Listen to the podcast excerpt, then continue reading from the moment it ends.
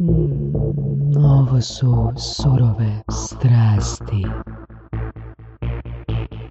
Svaka supruga sa Branka se navikli. Da, da, da. da. Ma da, ono, gledaš, kad smo vani bili, ono, nisam znao, naš vidio sam tu i tamo na YouTube-u mi izbacilo podcast.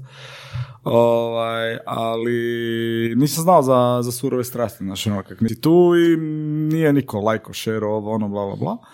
I sad, ono, kak mi je Aleš uletio s tom pričom i onda, onda smo krenuli oba dva. ne. I fuk, mene, mene je Znači, ono, instant fanovi. instant fanovi, da. Instant fanovi, ali to je okej. Ajde, širimo, viš, i to je organic bilo, to nije bio push, super. Danas je s nama jedan a, stranac. A, stigao je izvana, uvo- uvoz, uvozom. Po preporuci koga, Vorki? Po preporuci Aleša Vor, vor, Vor kurka. vor kuka. Vok kruka. Vo, vok ruka. Vok. Vok nešto, ali ne veze sa Vokom zato što nam Ima gost, veze, voli čovjek vok, nemojte da, da, tako. da. a i gost, ti, dolaziš iz zemlje Voka, više manje. Da, da, da, da, trenutno iz zemlje voka, to je točnije iz Hong Konga. I super pričaš hrvatski. Pa, da, ono, još nisam Za native zaboravio. Kineza. nisam zaboravio, tako da još me kreće. Jedan zanimljiv, ambiciozan gost, Frano Šušnjara iz Renaulta. Je, možemo to tako reći? Pa da, Je li Renault tvoj život? e, Poslovni barem. Opa, krenuli smo sa triki pitanjima. pa nije, mislim, nije, nije. Jednostavno, kaj znam, uvijek me nekako vukla ta priča da volim kaj radim i trenutno to volim i trenutno me to pali. Um, auti su moj život i ono, od kad znam za sebe... Ček, ono, ja sam pročitao da je nogomet tvoj život. Onda sam negdje pročitao da je obitelj tvoj Pa život. imam više života, kak da kažem, ono, znaš, ono, valjda- Paralelni životi. paralelni životi koji su se nekako naslagali, ali da, je, i nogomet je tu, i obitelj je naravno na prvom mjestu, i trčanje, i općenito nekako pomicanje svojih granica, i sviranje, i pjevanje, ne znam kaj sve ne, ono čim se nisam bavio, kaj me uvijek palilo. Još imaš 30 stvari na listi, ili kaj? Pa da, pa da, pa da, za, zato, jer, gle, rođen si negdje, eto, mi smo igrom slučaja rođeni smo tu u Europi, u Hrvatskoj, e, što ima svojih možda prednosti, mojih mana, svojih mana, se to relativizirati, ali uvijek nekako si usmjeravan prema prilikama koje si u životu imao. Kaj ja znam, ja sam ovaj, e, odrastao u Senju i na taj način sam, znaš, imao si prilike kaj, koji su se nudile, ne, nisi sad taj imao I onda jedva čekam. sinkronizirano plivanje. Kaj se, kaj se nudilo u senju? A u Senju sam igrao nogomet i išao u glazbenu školu i to je to. I učio njemački od četvrte osnove, mislim, a poslije cijelo vrijeme hoćeš istraživati, otkriješ svijet, vidiš da svijet nije baš onako kako si ti mislio da je, ne znam, došli smo u Alžir, doselili se u Alžir 90-ih i onda vidiš, gle pa i ovdje ljudi plivaju, znaš, i ovdje ljudi skaču, ono, iz bazena. dišu zrak, dišu zrak. Dišu zrak, je, je, ono, je. znaš, shvataš, shvatiš da jednostavno stvari nisu baš onako kakvi su u tvojoj percepciji, kako su s tobom rasle. I onda kreneš i ti, pa dobro, ajde, idem probati ovo, idem probati ono. Da, mislim, ono, jedna od stvari koje bi svakako preporučili većini pučanstva Hrvatske je da ode van zapravo, jer onda vidi kako žive ljudi vani. Vani svog grada. Vani, Barem. Barem iz svog grada, da, ako Pa, ništa drugo. Kvarta, pa nadalje. Da, da, da. Pa je, je, mislim, gledam sad, zadnjih par godina se stvorila čitava drama oko toga kako ljudi odlaze, kako ovo, kako ono, po meni je to super. E, super je iz više nivoa. Prva stvar što e, mi imamo, ajde ako ćemo sad već ono ići u nekakvu generalizaciju, e, imamo tu jednu dozu samodostatnosti, znači nemaš potrebu ići na more u Grčku, nemaš potrebu ići na more u Španjolsku, imaš potrebu otići na more na Jadran, ne? mislim, mi na koncu konca, mislim, ja sam najbolji primjer, ja dolazim na godišnju u Hrvatsku, ne, traketa, ne. A s druge strane, i sam, sam, taj poticaj da, da ideš negdje van, kod nas, ajmo reći, na tom nekakvom bazičnom pristupu nije, nije, nije potreban, jer svi imamo djedovinu, ovo, ono, bake, tetke, što su, što su na obali, ideš kod njih na more, ne? A s druge strane, e, otići van je super zato jer ujedno počneš i cijeniti neke stvari koje ovdje imaš. Evo, meni je ovo deveta sad, Brazil se selimo i meni je to sad deveta zemlja u životu. I, Čekaj, Brazil, to je Južna Amerika. Pa da, To, to je Pervanova fora. to je ovaj, Južna Amerika, ono, ono, Vok je bio ok, ali brazilska mesina je brazilska mesina. Ne? Devet zemalja, koje su to zemlje? Alžir, Rumunska, Albanija, Slovenija, Francuska, Poljska, Hong Kong, to je Kina i evo sada Brazil. Opa, nice. I od svih tih koja ti je onako najbolja, najdraža? Pa, ne apsolutno, ne apsolutnog pobjednika. Naravno, ok, maknut ću Hrvatsku, zato jer su tu drugačiji, ovaj, Aha, to je drugačije- kao posebna kategorija. To je posebna kategorija ipak. uh, Makar ako bi, ajmo reći, abstrahirao, abstrahirao tu nekakvu emocionalnu vezu s Hrvatskom, po meni je Hrvatska isto mrak zemlja, u smislu da um, za početak je klima izbalansirana, Znaš, uh, Hong Kong je divan, ali Hong Kong četiri mjeseca preko ljeta umireš. Meni je ured bio 100 metara, brate mili, sazno im se, dođem, a onda on, on nakore klimu na 18 i i ne znam, i onda spojiš se na videokonferenciju u sedmom mjesecu s Parizom, oni lijepo svi kratki rukavi, košuljice, ono, a ti sa zimskom jaknom u, u Hong Kongu. Ono, ljudima nije jasno, ali fakat je tako. Ono, prva tri dana sam bio prehlađen ko, ko nosanje. I e, to je recimo jedna stvar, naš imaš ipak četiri pristojna godišnja doba, nema zagađenosti. Recimo jedna stvar koja koju E sad, ljudi u Hrvatskoj... možda, ne- možda da objasnimo ljudima u Hrvatskoj, da im ti objasniš, što je to zagađenost? Pa E, zagađenost je ovih mojih plus 10 kila kad imam trenutno na sebi, što inače nemam. Ti dođeš uh, u Hong Kong i sad kako sam pokrivao Kinu ili tako dalje i bavim se ono trčanjem ili tako dalje, pa gledaj, ne ideš baš trčat kad je ne znam 200, kad je ono indeks 200 ili 250, znaš. U Parizu su digli buku prije par godina isto tako indeks zagađenosti bio 100 i ono bilo je par ne par uh, vozilo se ne vozilo se i znaš to ti je ono bio šok ajme meni znaš ono zagađeno znaš u Hrvatskoj nikad čuo za to ovaj i onda dođeš, ne znam, u Peking, dođeš na službeni put i ono je zagađenost, ne znam, 300, 350, ono, vidiš, vidiš u zraku onu tu žutu, žutu maglu i onako kažeš si, pa da li da idem danas trčati ili možda je bolje ipak da ja ostanem u hotelu, pa onda ostaneš u hotelu jer Znači nije bavljenje sportom uvijek zdravlje. E, pa Zavisi gdje si. pa je, zavisi gdje si. Recimo isto i Poljskoj kad smo bili, isto mi je bio sličan, ovaj, sličan moment gdje... O da, Poljska, oni- oni ono, ugljena, je- da, oni, oni, oni, da. oni su puno na, na ugljenu i sad recimo vidiš, znaš, ono, A gle, ali to je super, recimo, a, proizvođači klima uređaja i filtera jako zarađuju tim zemljama, jel? To je apsolutno. pogodno za apsolutno. biznis sa te strane. Apsolutno, nekome svrkne, nekome svane, ne. Ali i teretane, recimo, teretane su krcate, ne. U Poljskoj su teretane krcate i sve, ali, ali recimo ako voliš, ne znam, nekakvu kombinaciju anaerobnog i aerobnog sporta, a nisi baš za trake što ja nisam, onda, onda malo pati taj dio, ne. I naravno, konfekcijski broj se malo povećava. Ja, to je onako, ma, s vremenom ide, jel? Ma dobro, nećemo sad o godinama, ali, ali definitivno da. A, nismo još, mislim, slušateljima objasnili čime se ti zapravo baviš. Pa ukratko, ha, ako ćemo ukratko, dakle, rođen u Hrvatskoj, odrastao u Senju, poslije ko Beduin se šetao po svijetu, vratio se u Hrvatsku na studij. Ok, ok, šeto s kojim, s kojim smismom? S kojim, Tata je ovaj, počeo raditi po inozemstvu, ne? Ok. Tata je počeo ovaj, eh, raditi po inozemstvu i onda smo mi ovaj, s koferima ne, pratili ga, ne? Ok. I, ovaj, i, onda smo, I onda smo se brat i ja vratili u Hrvatsku. On se vratio u srednju, ja se vratio na faks, tu sam studirao politologiju. I onda sam mislio da ću ono isto krenuti u te nekakve državne vode ili tako nešto, ali na kraju, kako uvijek ti automobili su me privlačili, bio u kontaktu sa, eh, sa ovaj, predstavnikom Renaulta za Hrvatsku i on mi ono kao pa eto pa znaš rumunski, znaš albanski, znaš francuski pa dođi vamo. I, i ništa i uletila je ta priča i mm, počeo sam raditi u distribuciji, poslije uh, u brand managementu i poslije sam bio direktor prodaje za jugoistok Europe, to jest ovaj naš bivša Juga Albanija varijanta i na kraju otišao u Pariz, iz Pariza u Poljsku kao direktor marketinga i na kraju trenutno kao direktor marketinga za Aziju Pacifik u, u Hong Kongu i selimo se uskoro u Brazil gdje ću biti direktor prodaje za Latinsku Ameriku, to jest od Meksika pa Znači, do ognjene zemlje. direktor marketinga za Aziju. I Pacifik, ja. Bože. Ovo dobro je zvuči, a? Fora. dobro zvuči. Ok, s druge strane, Onak, pone, ponekad siguran sam ljudi ne vide tvoje, tvoje, tvoje kile o kojima si pričao, ono, kad kažeš takvu rečenicu. I have heavy bones.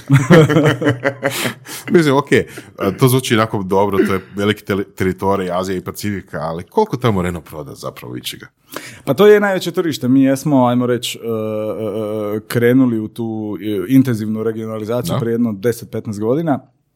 Kada i onda se nekako krenulo, ajmo reći, nekakvim redoslijedom uh, gdje je prvo Renault ušao na, na rusko tržište, pa na koncu konca je kupio Ladu, pa je danas najveći igrač na toj Euroaziji uh, koja uključuje između ostalog Tursku, Rumunsku, uh, Ukrajinu i Rusiju. Uh, onda smo krenuli u Brazil uh, intenzivno, pa je, pa je danas između ostalog jedan od najvećih igrača smo u toj Latinskoj Americi, dakle od Meksika sve do, do, um, do, do, do, do Argentine gdje prodamo preko 400 i nešto tisuća auta godišnje. E, I na kraju je došla ta Kina. E sad, kako je Renault vlasnik, e, između ostalog, u alijansi smo sa Nissanom, imamo preko 40% vlasništva u Nissanu, onda je Nissan je bio intenzivniji i, prisutniji na tim azijskim tržištima, a mi smo, ajmo reći, pos- postepeno, e, postepeno krenuli ovaj, osvajati ova druga i sad je na red došao došao i taj došla i Azija Pacifik, uključujući Indiju, gdje smo počeli intenzivnije ulaziti 2015. 2016. sa gradnjom tvornice, sa ulaskom na tržišta.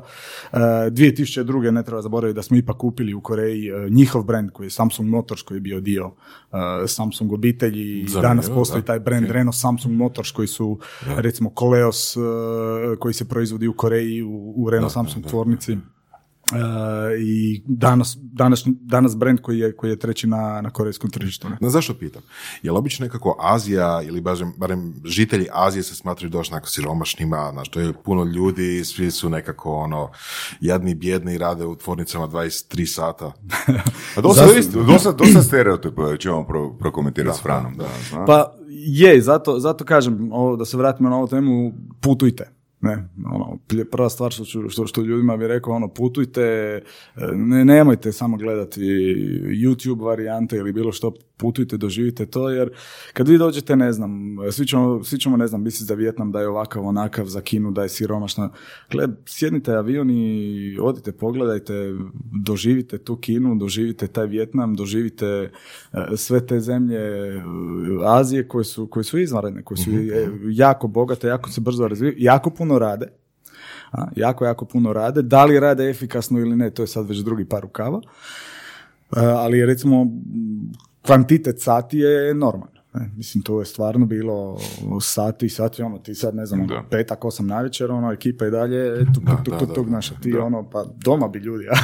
To sam čuo od par kolega, recimo, baš stereotip da puno rade, ali baš ne efikasno. Čak i od Japanaca, jel? ljudi koji su radili sa Japancima su Da. mi rekli to isto, da. da A što kao- znači efikasno? Ne Pa, efikasno. a, znači recimo, ajde recimo da radi 18 sati u uredu, znači 18 sati je on fizički su na u kavu, uredu. na, na rivi, na kavi. Na. E pa skoro. Mislim, ono, rade, rade njihovu varijantu toga, čak i spavaju po uredima i tako nešto. Ko Ali, George Cosenza. e, ali kao ono, da. A, koji su tebe stvari iznenadile u Aziji, Pa- Kini? U Aziji e, u biti ono što je zanimljivo je kapacitet prihvaćanja nekih novih stvari.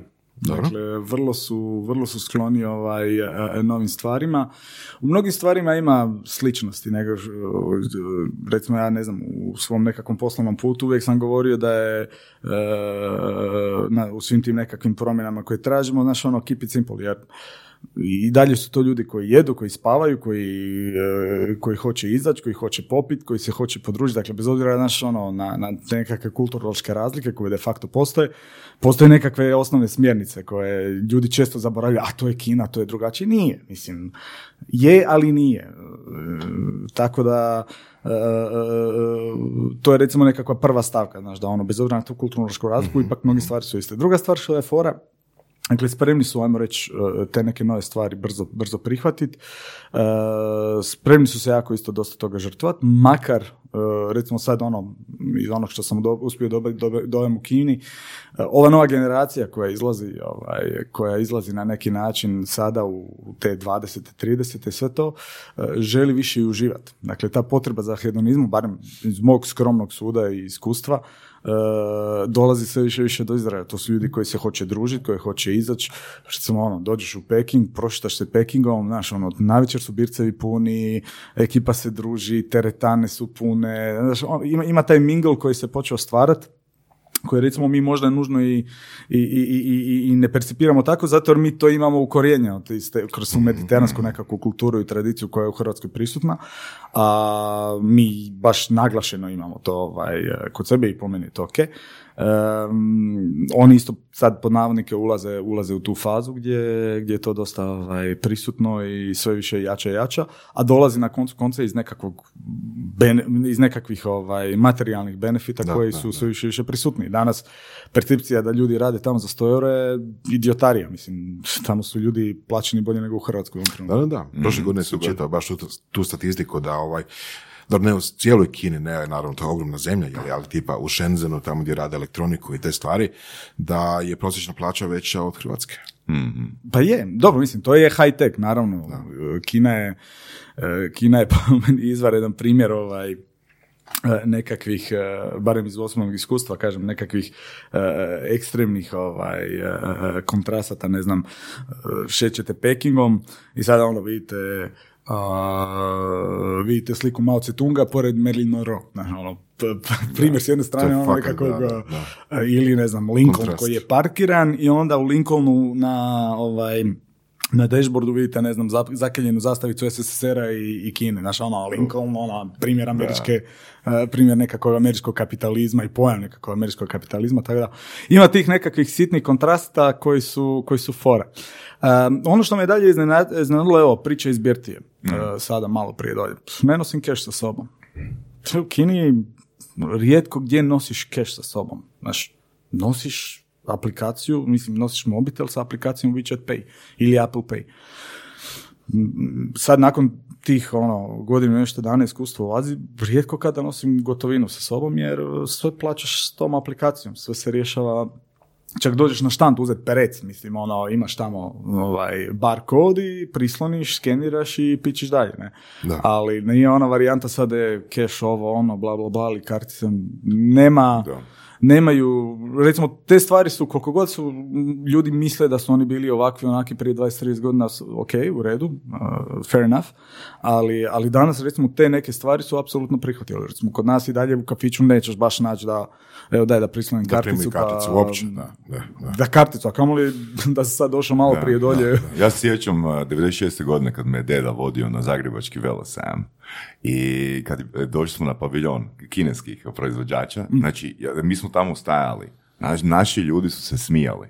Smijali su se ono kako su njihovi proizvodi izgledali. A vidi ovo, 20 godina, ne? Pa da, mislim, ja to vidim u autoindustriji. U autoindustriji ovaj, e, imaju stvarno neke primjerke koji su, koji su stvarno ovaj, zanimljivi i, i koji su stvarno, kažem, jako, jako dobro napredovali u zadnjih... Re, reci nam, Frano, znači kad bismo recimo stotinu ljudi pitali da li bi radije išli 7 dana besplatno u Pariz ili u Albaniju, pa ja sam uvjeren da bi 9 u 10 odabralo Pariz, jel da? Vrlo A vjerojatno. ja sam pročitao negdje da si ti s Albanijom, ajmo reći, neću generalizirati, me ispravi, oduševljeniji nego Parizom. Pa, gle, zašto? E, e, zato jer, kažem... Mislim, nešto- Albanija, ono. Pa da, Kako mislim, bi Pariz reagirali je- na to rečenicu? stereotip. Da, da. Pariz je jedan od najljepših gradova na svijetu. To, mislim, ono, dovoljno je prošetat se i ok, i to je u redu, ali e, ono šta, šta znam, što je mene uvijek isticalo, evo, zašto pitanje, zašto mi s tipu stavljamo cijelo vrijeme u francusku školu, a ne neku američku, britansku ili tako dalje. Pa zato jer engleski će svi znati. On već engleski zna, mislim, on, ono, mm, frflja taj engleski sa frendovima i tako dalje, kroz televiziju, kroz Netflix, kroz bilo šta, njemu je to već ušlo u uho. Mislim, neki, ne znam, prije par mjeseci vozimo se Singapura nazad, on sjedi straga, tri sata melje engleski branka i ja se čudim onako odakle. Ali jednostavno ne možeš pobjeći od engleskog. ono što, što je specifično i što, s čime se nekog, nekako uvijek vodio, uh, uvijek ćeš priući priču kroz nešto specifično, kroz nešto drugačije. Uh, u Pariz će svi ići, da, ok, i u lijepo, treba otići vidjeti Pariz, to je divan grad, bogat grad, kulturan grad, sve to, ali uh, ono što je mene uvijek prodavalo su specifični jezici, nije me prodavao engleski. Što znači prodavalo? Uh, što mi je dalo nekakvu dodatnu vrijednost na tržištu. Ne znam, danas mi je to poljski, danas mi je to uh, rumunski, danas mi je to možda, ne znam, Ok. sutra će dobiti portugalski ili tako nešto. Da. A kineski? Kineski prekratko da sam ga uspio uhvatit, uh, jesam neke, neke baze ili tako dalje, ali, ali ipak malo zahtjevniji jezik da...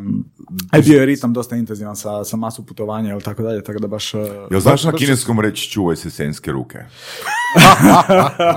A nije, za to, za to treba poseban senski naglasak i mislim da nema smisla raditi ono melting pot od toga.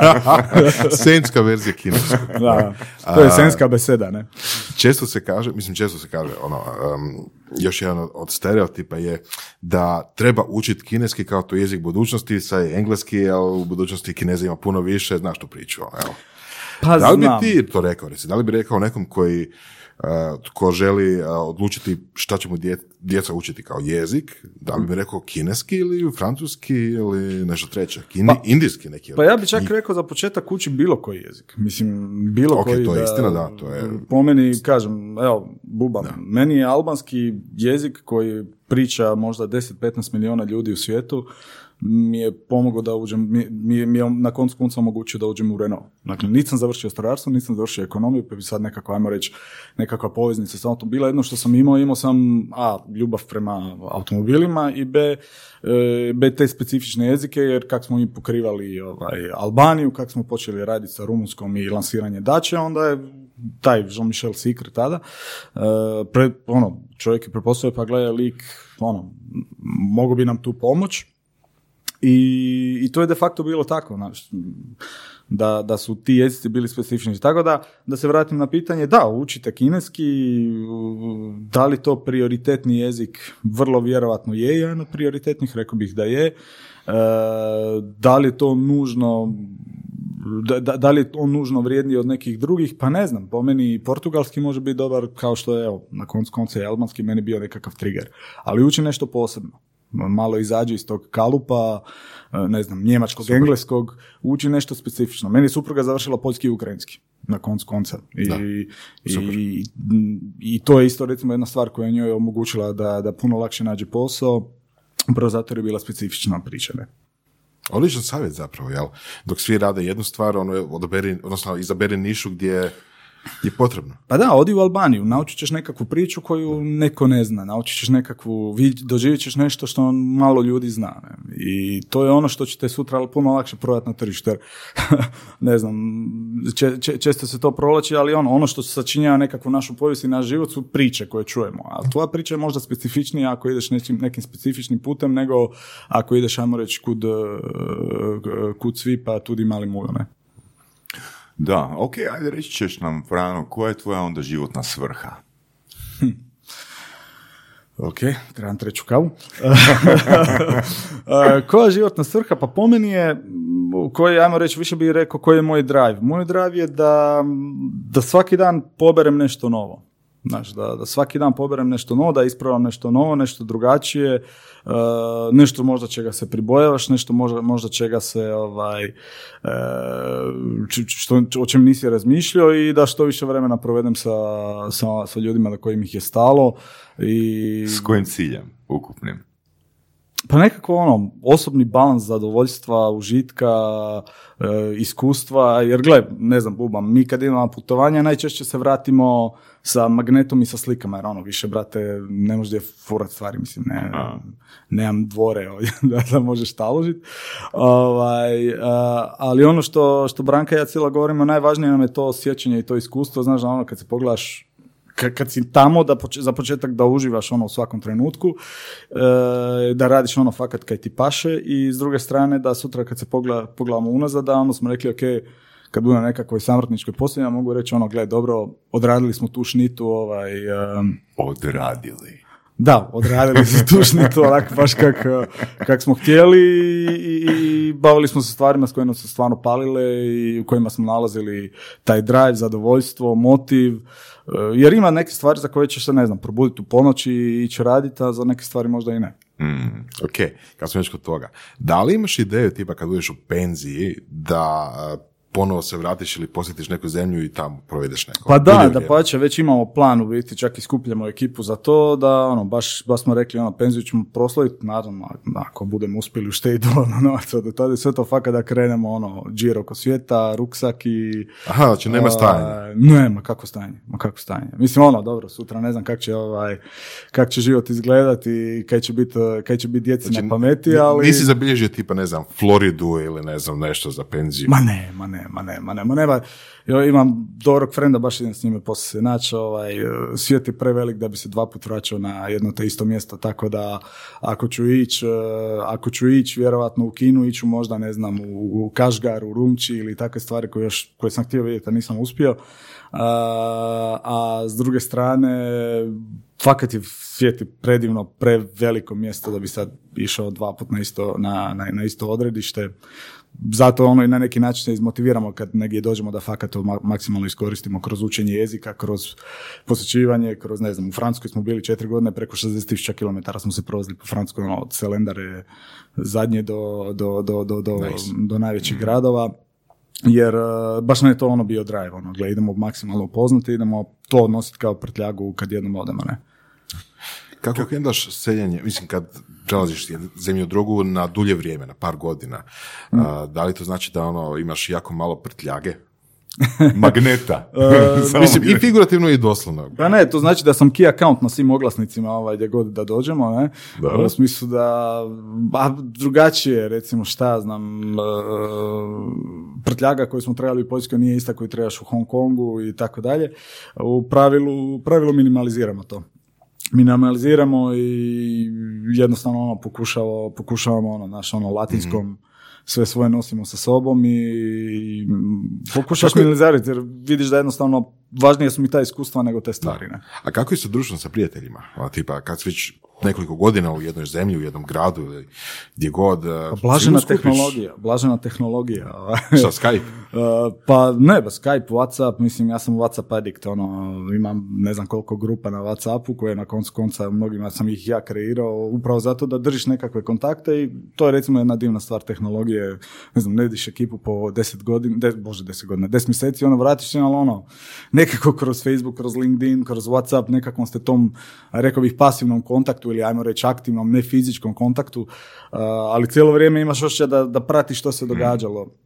Ali ono isto često Branka ja znamo sve priča, dobro i da sam u Hrvatskoj, da sam u to nekakvom ritmu i tako dalje, opet pitanje koliko bi se, koliko bi se uspio vidjeti s ljudima, uvijek trebaš nekakve te trigere, rođendane, tekme, da, e, skupljanja pa se skupite ili tako dalje, a u, a u konačnici važnije nam je kvaliteta vremena koju ćemo provesti, jer kažem vremena u ovakvom, ajmo reći nekakvom dinamičnom ritmu nemaš, to je jedan od velikih minusa ovakvog stila života, onda pokušavaš maksimalno to iskoristiti i da li to vezano za roditelji, za frendove, za, za bilo koga, onda fakat se fokusiraš i onda si ono 100% in.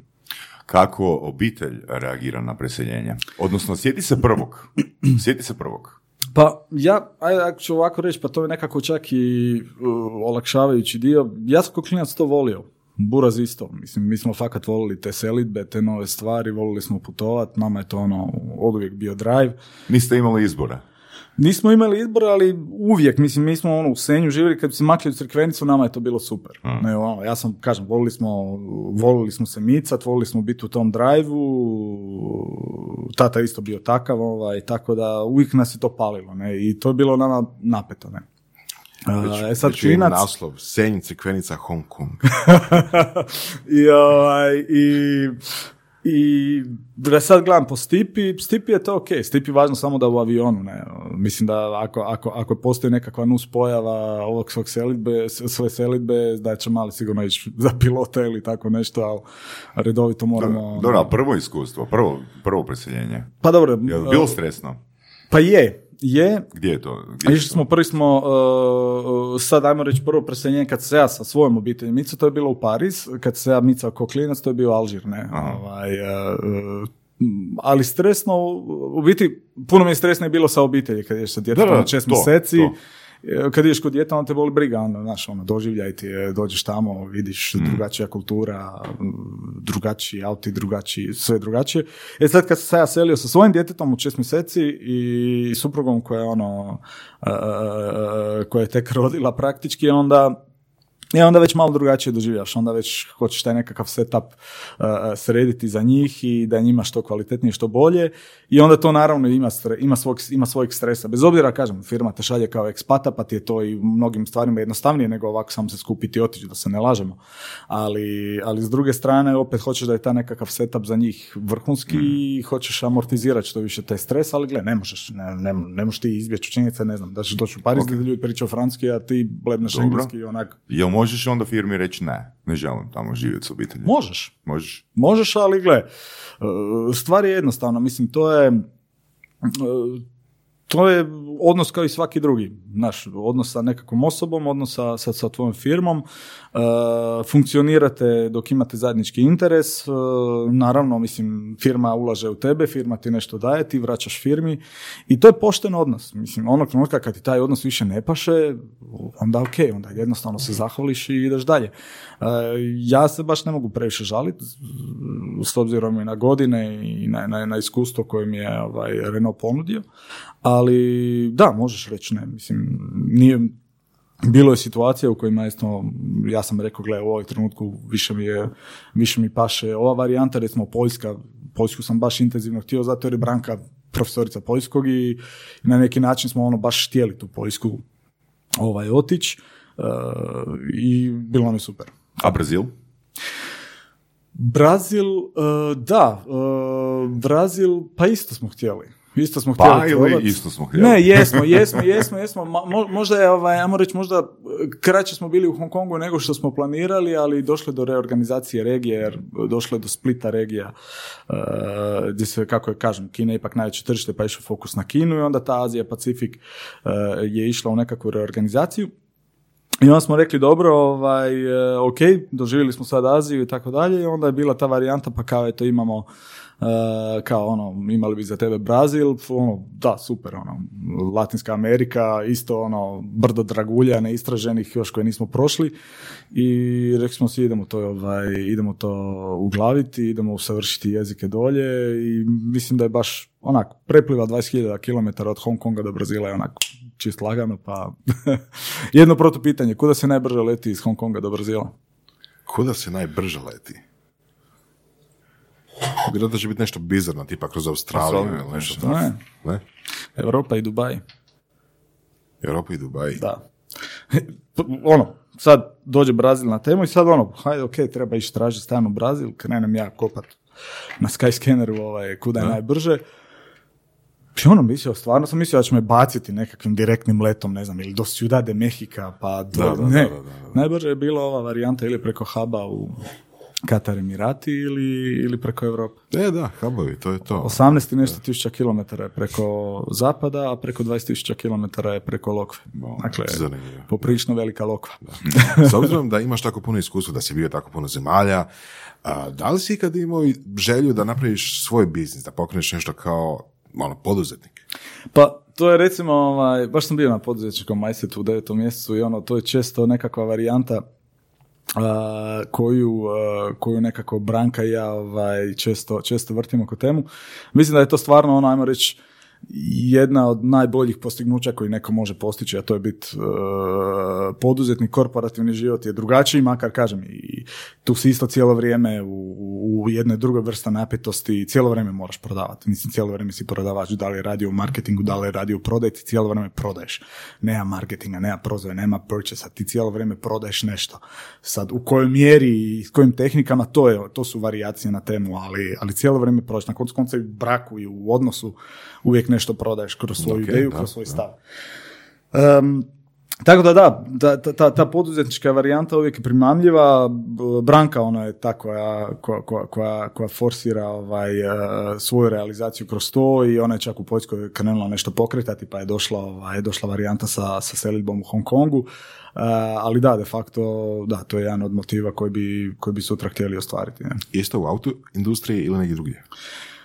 E, Zanimljivo pitanje. E, Pa ne. Da li imaš neku ideju ili je to tek onako samo sa strane razmišljanje? Pa ona ima već konkretne neke projekte koja, na kojima je počela raditi. Ja sam za sad ipak još ono vezan uz, uz autoindustriju, još me ta industrija pali i, i mislim da ću još neko vrijeme ostati u autoindustriji. Ali da, definitivno da vam reći, obiteljski doživljavamo taj njezin projekt kao naš projekt, da, i da, e, da se ona u tome vidi, apsolutno je. Da. Frano, onda bi rekao ukupno da su ti najviše pomogli baš jezici. U startu samo. Ovako, da su, nešto što je dovelo do jezika je bilo drugo, a to je, jezici su biti samo posljedica stava, ako bi sad nekako pokušao to sumirati. A to je da uvijek jednostavno pokušaš crpiti maksimalno iz tog trenutka.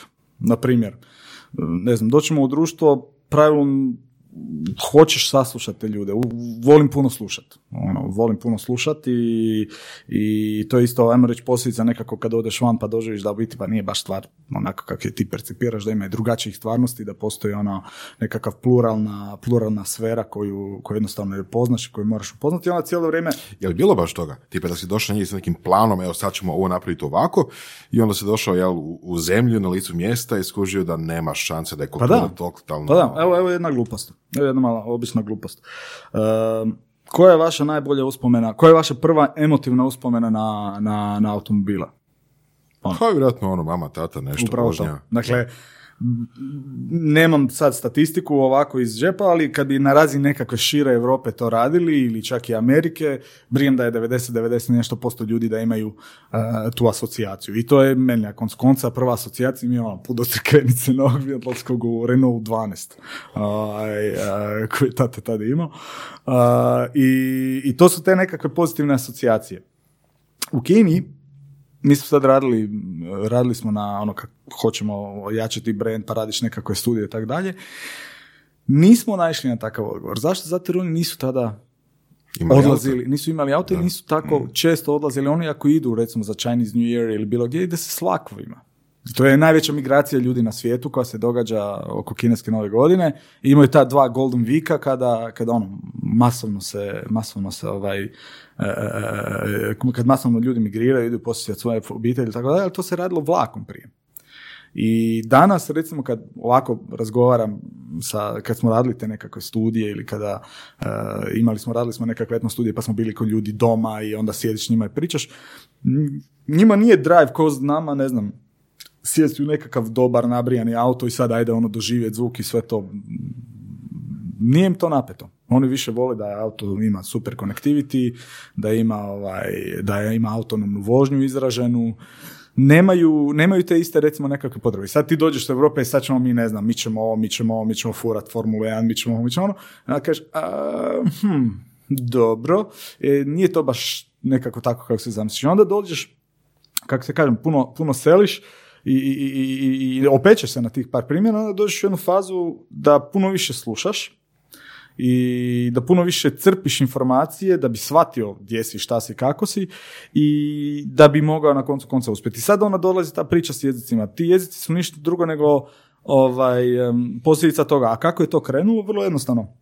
Ne znam, igrao sam nogomet, obožavam nogomet i kažem, s jedne strane sam bio u Rumunskoj, ne znam, u školi gdje, su bili sinovi diplomata, e, ministara, pa kasnije i, i premijera ovaj, Rumunske, a s druge strane, gle, ja sam poslije škole bježao na, na Hakl, gdje, ne znam, svako malo je Marica uletila na teren, dvojicu i odvukla jer su bili, ne znam, jer su opljaškali XY mjesto i to. I sad, hoćeš se integrirati u to društvo s jedne ili s druge strane, moraš se na neki način prilagođavati, moraš učiti od tog društva, naravno ne nužno pljački, ali, ali e, hoćeš jednostavno razumjeti što ti ljudi rade, kako funkcioniraju i onda je tako recimo rumunski pošao. Ne? Tako sam počeo rumunski učiti, baš zato jer, ono, gle, igraš hakl s dečkima, pa ja sad njima na engleskom ono, bacat fore ili tako daš i onda kreneš učiti.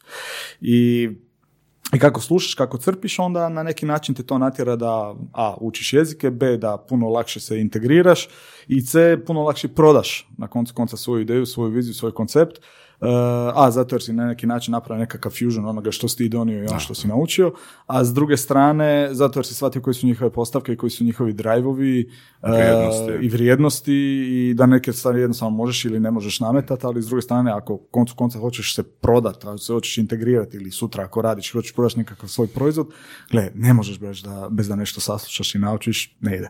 Onda bismo mogli reći da je zapravo ta fleksibilnost i drive prema učenju a, Mhm. najviši kriterij. A ovo sve drugo je, nešto što se naslaguje na to ko- što otvara nove opcije. Upravo to, upravo to. E, e, I onda naravno sad kad, ako već dođemo do faze posla, puno rada, ne? Puno rada, nekakav. Mislim, ja sam bio u izraziti kampanje u srednjoj i na faksu.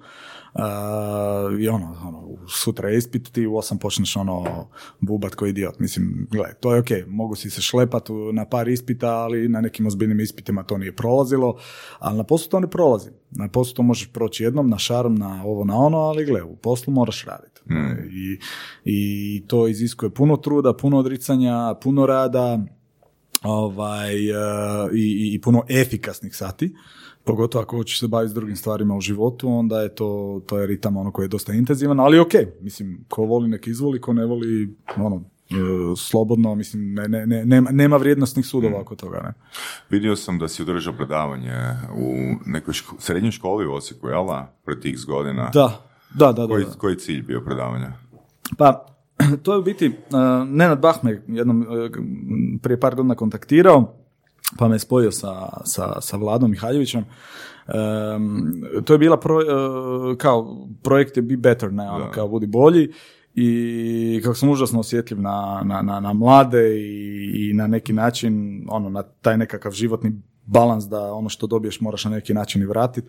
Ovaj, e, I onda smo rekli, ok, dobro, idemo davati ta predavanja djeci kao u sklopu ono, eto, kako se može postići i što se može postići e, kroz nekakav rad, kroz nekakvu inovaciju, kroz e, nekakav, ovaj, nekakvu specifičnost koju želiš ostvariti u životu. I to je recimo jedan projekt koji mene jako veseli jer kad vidiš pričaš s tim mladima, u biti shvatiš da ono, postoji, postoji dobar razlog za vjerovat da nam sutra može biti bolje, jer e, vidiš da mladi ono, imaju jednu vrstu samopouzdanja kro- ko- ko- koju, koju mi mediteranci u pravilu imamo. E, S druge strane ima doza jedne informiranosti koja može ipak biti e, lakša nego našoj generaciji koja ipak nije imala interneta i sva ta čuda. I imaju nekakvu određenost za ideje, znaš, pogotovo za poduzetništvo, ono, to mi je bilo drago, znaš, ono, pričaš sad s njima i upravo to, znaš, pola predavanja, mm, ukratko ispričam svoju priču, ali više hoću ih slušati da oni se izraze. I onda shvatiš da, recimo, ne znam, velikoj većini djece nije bio ono, ok, ne, ja se hoću zaposliti, ne znam, u državnoj službi, znam da ću samo biti miran ovaj, do kraja svog radnog vijeka, ne, već masu njih je pričala, ono, pa ja bih htio otvoriti to, ja bih htio, ne znam, biti programer, otvoriti svoju firmu za program, ja bih htio biti frizer, ja bih htio biti, ne znam, osvoj- otvoriti svoju pekaru. Dakle, ti, ti klinci u biti su dolazili masu sa svojim nekakvim poduzetničkim idejama i to je bilo super. To je bilo super jer Kažem, danas živimo u svijetu ideja, više niko ne živi u svijetu tvornica, megalomanskih tvornica ili tako dalje, živiš u svijetu ideja koje, e, koji su ti dostupne na, na bilo kakvoj aplikaciji i bilo kakvoj baznom programiranju. Što misliš, je li važnije ono što znaš ili koga znaš? Ne ono što znaš. Ili, ajmo ovak, je li bitnije koje je tvoje znanje, koji set vještina ili platforma koju si dio? Ne, po meni su set vještina i platforma koja se dio, pa na koncu konca, evo, moj životni put, ja dolazim iz jedne male Hrvatske, uh, u, pa mislim, Renault nisam su u zadnjih par godina najveći, pro, na, i najveću prodaju, broj jedan su u svijetu automobila, niti sam ja znao gore u koga u Parizu, niti sam imao nekakva poznanstva ili bilo šta. da pače, to što dolazim iz Hrvatske mi je bio ovaj, dodatni plus, jer si egzotičan. Ne? A, to im je ono, fora je reći da si, da si iz Hrvatske, to je njima wow, gle, ono, nešto Zanimljivo, specifično, znaš, uh, ovaj, imaš, ova- ali to je opet ono, nešto je specifično, nešto je drugačije, nisam sad ono, ajmo reći, tipičan profil nekog koji je završio, ne znam, u Francuskoj tu i tu školu, odrastao u tom i tom kvartu i tako dalje, iskačeš. I to je isto, ajmo reći, nekakav dodatni benefit. Dobro, to znači treba iskoristiti to što iskačeš. Da, da, da, Jer apsolutno. da puno ljudi to zapravo sami sebi smatraju kao neki nedostatak. Pa ja sam isto ono, za početak kad sam dolazio gore, dolaziš u taj veliki sustav, masa ljudi, masa sistema, procesa i tako dalje i sad onako dolaziš iz relativno malog tržišta, Uh, mislim, Hrvatska proda, ne znam, u svijetu se proda 100 milijuna auta, u Hrvatskoj se proda 60-70 tisuća, dakle, u odnosu na svijet je to i takako malo. Ali dolaziš sa nekakvom svojom pričom koja je specifična. Dolaziš sa naglaskom koji je specifičan, znaš, ono, automatski te ljudi čuju, ne. Mislim, ono, znaš, počneš sa svojim naglaskom pričati, onako ljudi diglu glavu na prezentaciju, jer onako više nešto je specifično. E, ali to je to, kojiš, naglasak je ono što je recimo opipljivo, znači ono, fizički postoji, kojiš. Sad, interpretacija toga, da to iskoristiš u svoju prednost, je stvar mindseta. Da, da, da. Tako da odgovorim na pitanje, po meni, gle, meni nije u životu pomoglo koga sam ja znao. Meni je pomoglo upravo to, razumiješ, što sam furao tu svoju Ali nije odmoglo. priču. E, što? Koga sam znao? Ne, mislim, zbog čega sam ti postavio to pitanje. Danas, ajmo reći, zamislimo situaciju. Znači, imamo osobu koja ima integritet, koja ima znanje, koja ima karizmu, ono, sve kvalitete damo. Ali ta osoba bez platforme ne može postati predsjednik ili premijer. Znači, platforma je tako koja lansira osobu. Na. A, druga stvar koju želim reći, mislim, a, ti kad si došao u Renault, mislim da se unutar dvije godine je a, broj prodanih vozila išao puta dva, je li tako? Tak ne- E, da, da, sam u biti kad sam preuzeo- nešto lovio. kad sam E, preuzeo prodaju, da. Ali mislim, to, to su neosporno, to su neosporno, znači to su činjenice uh, kako si ti dao svoj doprinos. Mm. Razlog zbog čega sam postavio to pitanje, jer sam pročitao na, uh, u jednom tvom intervju, pročitao sam jedan, ajmo reći pod navodnicima, zločest komentar. Na?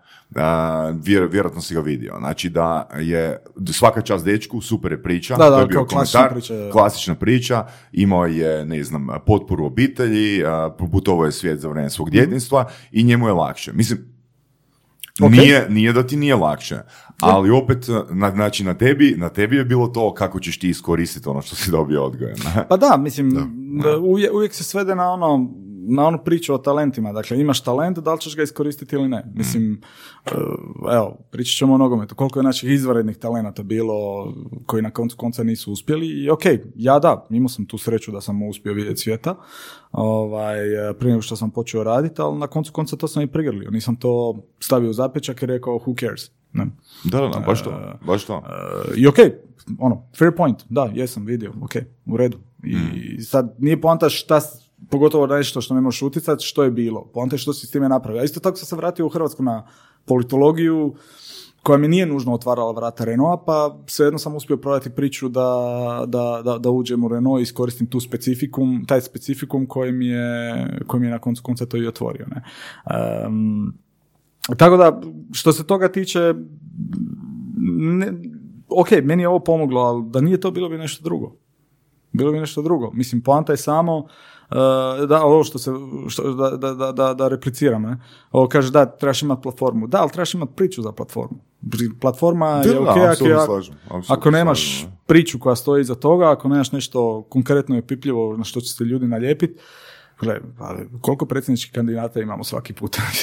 Samo je pitanje koliko njih realno uspije, a koliko njih uspije zbog platforma, a koliko njih uspije zbog sebe. Nije nužno platforma garant uspjeha. Pa, platforma nije, ni, ali nije niti znanje, niti iskustvo, niti set vještina. Jedno je pitanje na kojem se levelu ti nalaziš. A, recimo, a, u Indiji, pretpostavljam, a, nisam osobno bio, ali evo, uz, referirat ću se na film Slumdog Millionaire. Na? Da. Znači, imaš klince koji imaju vrhunski sales. Je, Jel tako? je. Jer moraju imati da bi preživjeli. Je. Znači da njih staviš na mjesto direktora prodaje, ajmo reći da, da, da nemaju drugo, drugo znanje, da ih staviš kao prodavače, oni imaju puno bolju spiku nego naši uh, pet ili deset godina educirani prodavači, Je. ali nikad neće dobiti priliku da dođu na određenu poziciju.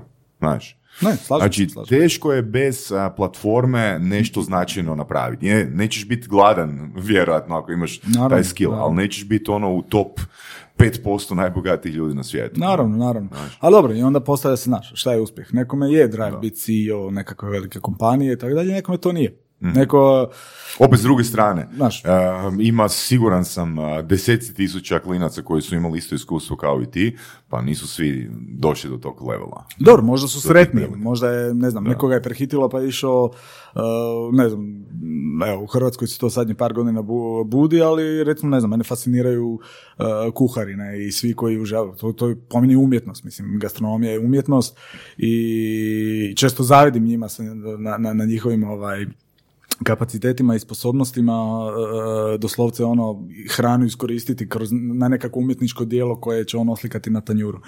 I imaš par primjera ljudi gdje de facto ono odbacili su sve i krenuli su za, za svojim strastima ne? i te strasti ispunjavaju e, na maksimalan način. Na koncu konca imali smo tu i, i gosta nedavno kojeg dobro znam, Berislava, koji je isto tako, mislim, mi smo se upoznali na NBA-u, on je radio u Oracle, ja sam radio u Renault, furali smo tu, e, radili smo zajedno ovaj, e, dosta blisko.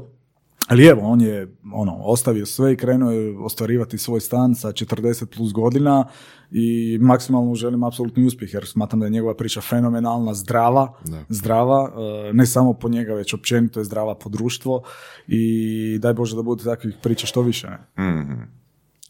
Da li imaš neke situacije za kojima žališ da nisi iskoristio priliku?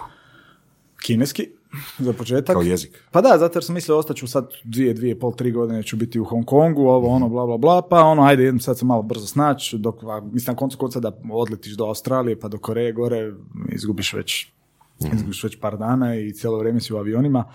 E, I onda sam mislio, dobro, bude, ali dobro, bila je supruga trudna, pa je bila i beba, pa nekako to sve uletilo ovaj, kao prioritet i evo, na ne- neki način ostaje taj žal da nisam se odmah od prvog dana bacio, jer vidiš da onako, od danas do sutra se stvari promjene i da nemaš više to, mislim, imat ću i dalje prilike, Bogu hvala, još nisam, nisam, nisam ono pretenziju, ali, ali e, iskoristi tu priliku svaki puta kad mogu, da. Da, recimo kineski mi je ostao ne, ne, ne iskorištena prilika, ali dobro, jedna stvar on the bucket list, ne.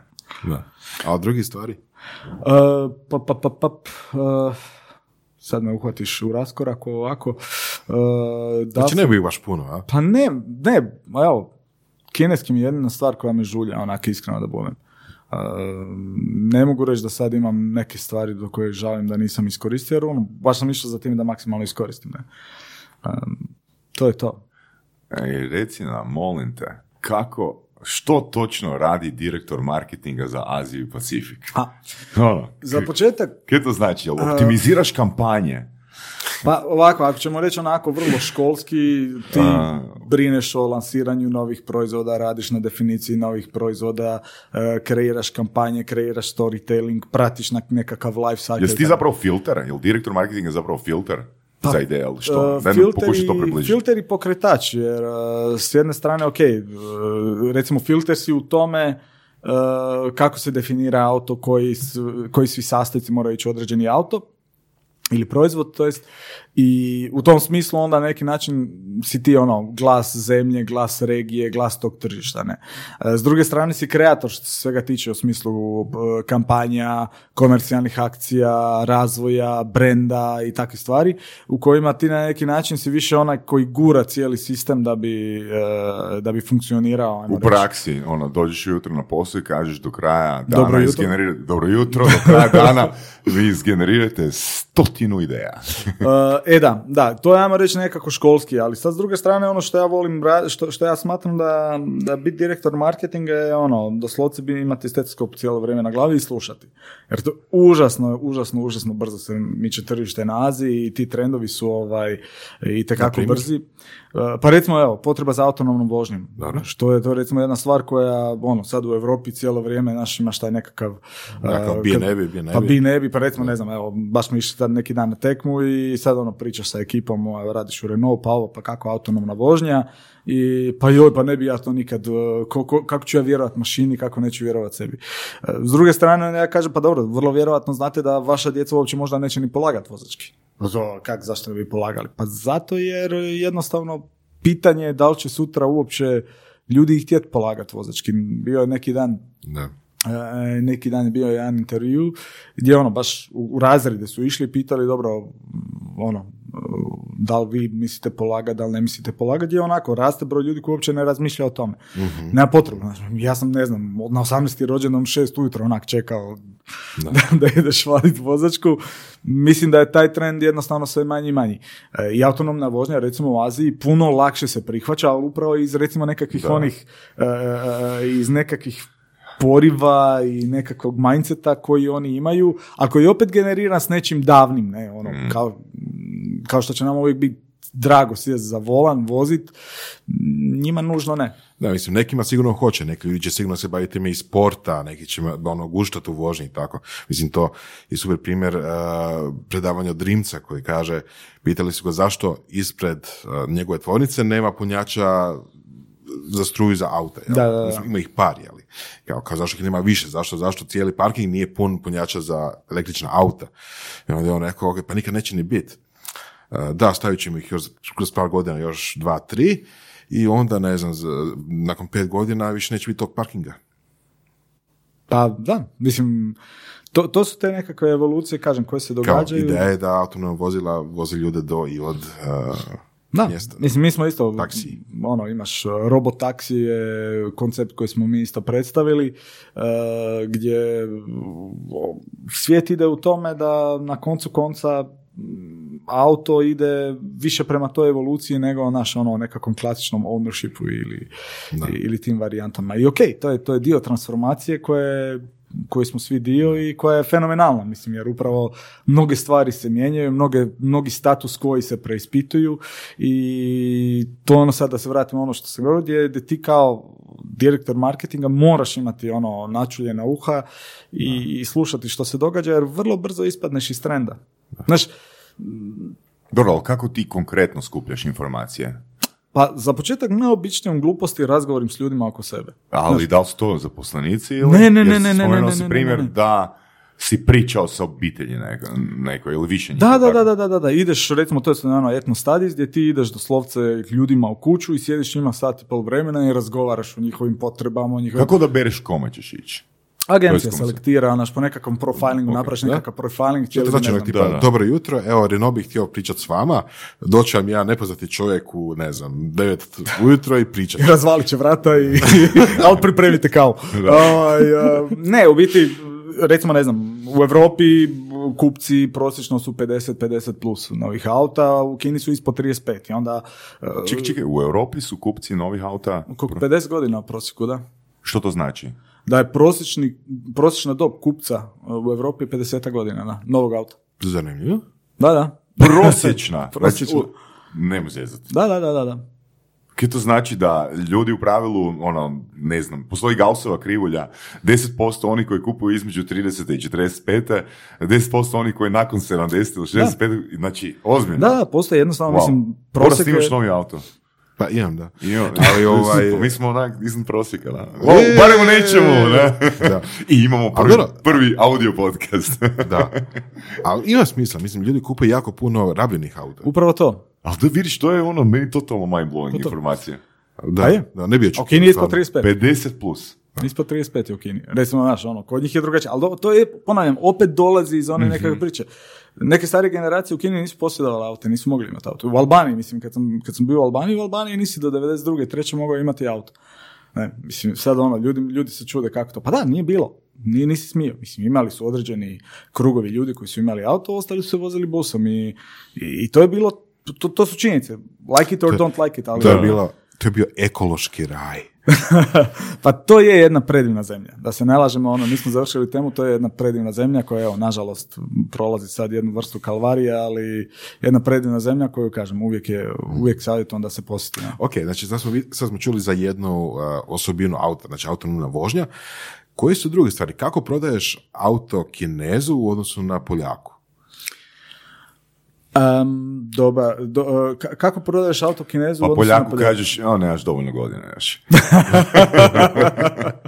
A, pa postoje, postoje različiti, recimo šta ja znam, a, u, Poljskoj ćeš, evo, na primjer, napravit ćeš nekakvu limitiranu seriju koja je ono, e, koja je shiny, koja ima tu sportsku dimenziju i tako dalje, i ta limitirana serija će vrlo brzo otići. U Kini napraviš takvu limitiranu seriju, mm, e, tu ćeš već, razumiješ, doći do, do nekakvih triggera. Ili ne znam, u Poljskoj ćeš možda... cijene ili? E, Ne, ne, ne zbog cijene, jednostavno nema potrebe. Ok, dobro, super, imaš, imaš ne znam, auto sa Akrapovićem auspuhom i 370 konja. Šta mi vrijedi kad stojim u gužvi? Da. Šta mi vrijedi kad stojim u gužvi? Znaš, to je prva stvar. Druga stvar, šta mi vrijedi, da li ću kupiti auto ili ne, ako recimo moram dobiti posebnu dozvolu, svaki grad ima posebnu dozvolu da bi mogao registrirati auto, neki imaju lutrije, ne možeš ti dobar dan, dobar dan, ja bi kupio auto, nema šanse. To zbog zagađenja. I Zbog zagađenja, tako je. I e, možeš eventualno dobiti lakše ako je električno auto, razumiješ? E onda gle, onda, sorry, ali Akrapović, Auspuh i 370 konja ne dolaze u obzir, kupit ćeš recimo, ne znam, kvid, električni kvid, em, koji će ti omogućiti, ovaj, KZ, pardon, uh, koji će ti omogućiti da, uh, da uđeš u grad i da normalno voziš. Dakle, već u samom startu imaš te nekakve poticaje koje ti ono usmjeruju tržište. U Poljskoj toga nemaš. U Poljskoj imamo, prodajemo električna auta ili tako dalje, a prošlo prodajemo više standardne auta i osjetljivost na cijenu je tu uh, u Poljskoj je nešto veća, zato jer, kažem, to je veliko Dobro, tržište. to znači da je proces os- osmišljavanja kampanje, ajmo reći, lakši u Kini? Jer već pa imaš, nije, nije, već nije, im- po meni, po meni nije, Ne, nemaš toliko takav okvir kreativnosti. Uh, ne, Tak da pače, ne da pače, problem je u Kini što, recimo, evo, Kadjar ima preko 100 konkurenata. Renault Kadjar ima preko 100 kon- kon- konkurenata u Kategoriji. uh, u kategoriji. A sad ti budi kreativan pa izmišlji nešto specifično ko bi mogao prodati, a da je ono da, da, da, da, se uklapa u nekakve tvoje standarde brenda kojeg predstavljaš i s druge strane da ima nekakvu priču koja će biti specifična. Pa čuj, sorry, sto ljudi kad se ideš boksat, vrlo vjerojatno ćeš boksat sa, sa nekima koji su tebi slični ili koji pričaju sličnu priču. I to je recimo, uh, to je recimo challenge, pogotovo mi smo, kažem, nešto kasnije ušli na to tržište, ono, aktivno, prije smo mi uvozili i tako dalje, ali baš kad smo izgradili tvornicu ili tako dalje, to je bilo prije par godina. I sada ti uđeš u tu priču i hoćeš ispričati tu priču na neki vrlo specifičan način, tu je zeznuti dio.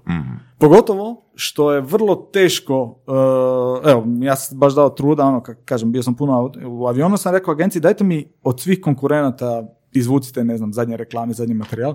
Gle, nakon 15. razumiješ, ti, ti- tebi je već, ono, naš fokus ti je već drugačiji, ne- te- teško ti je naći nekakvu što dodatnu nema. točku i ne, ne- nešto po čemu ćeš ti iskočiti. Da. E. Tako da po meni je Kina tu puno, puno kompleksnija ne? I, i, i puno teža. Mogu li se prakse uh, seliti? Da, da, apsolutno, apsolutno. ne- neki primjer tu? Apsolutno, e, pa recimo, e, koji bi to bio dobar primjer, recimo da, u, u Australiji sam puno toga selio iz Europe jer je ono mindset sličan i pogotovo selio sam tu iz mediteranske Europe jer je mindset e, sličan nama mediterancima.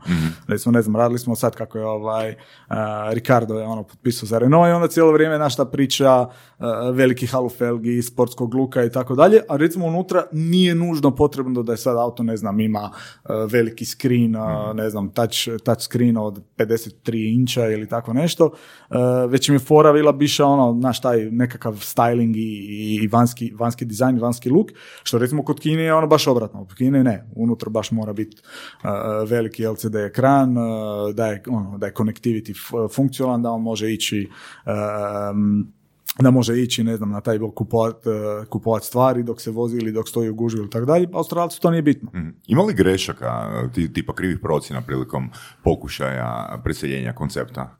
Ima, strategija. ima, ima, ima. Do- događa se naravno, do, do, događaju se naravno greške, ali, ali kažem, sve ovisi opet o onoj prvoj varijanti koliko si spreman slušat, koliko si preman, uh, spreman ovaj, uh, uh, i tu su recimo Francuzi dosta ok, ono, oni fakat kada osmišljavaju neke stvari, jako, jako puno vremena, ono, znaš, nekakav i klišej za Francuze, ali jako, jako vremena provedu na tom nekakvom ono uh, 3D proispitivanju, propitkivanju, uh, pa da li to ovako, da li treba ovako, znaš, kad kad čak ono i mi koji smo uh, mediteranci, koji smo sloni na nekakvom shortcutu ili nekakvoj prečici, ok, dobro, ajde sad ono, ajmo, idemo, to čak kad kad smatraš i onako, ok, dobro, sad ono, čemu sad ovo sve i tako dalje, ali ne, oni su tu fakat dobri i, i, i na taj način u pravilu minimaliziraju greške koje nešto koštaju novaca, već što si ispucao čorak, E, koji kasnije je jako teško, znaš, ono, uh, vratiti nazad i ti sad, ne znam, lansiraš auto u jednom smjeru, a auto je potpuno u drugom smjeru.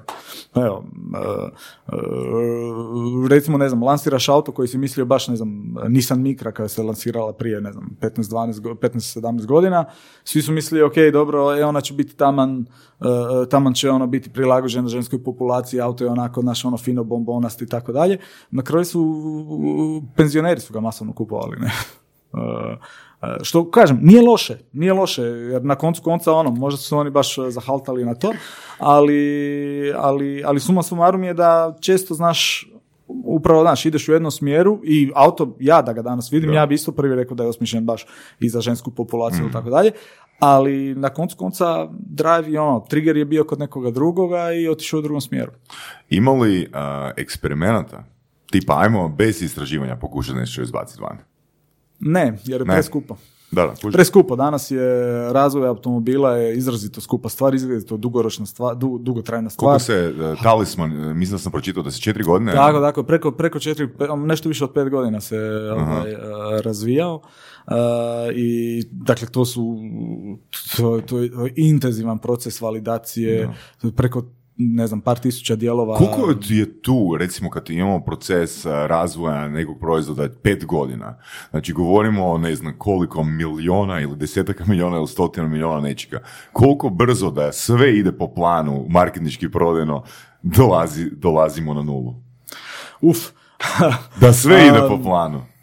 Da sve ide po planu, pa gle, treba ti par godina, mislim, eh, to, to su, kažem, to su stotine milijuna Mm. eh, uloga i autoindustrija je jedna od najkompleksnijih eh, no, kompleksnijih industrija koje postoji eh, zbog eh, niza dobavljača, zbog niza tih Zbog ni, na koncu konca, evo, life cycle nekakvog auta traje 5, 6, 7 ili do 10 godina Modela. ako se, da, da, da, da, nekakvog modela um, koji unutra ima nekakve faceliftove ili tako dalje, ali gled, na gospodarskim autima je tu možda nešto duže, zato jer je potreba za tim uh, novitetom je nešto, ovaj, ne, ne, ne, ne- nešto manja, Uh, ali s druge strane uh, uh, ti lansiraš nešto danas, pet godina, uh, ili više radiš na tome i znaš da će to trajati nekakvih 5, 6, 7 godina, dakle ti već praktički e, ne ciljaš e, datum lansiranja, već ciljaš kako će taj auto izgledati, koja je tvoja projekcija za plus 10, plus 11, plus 12 godina.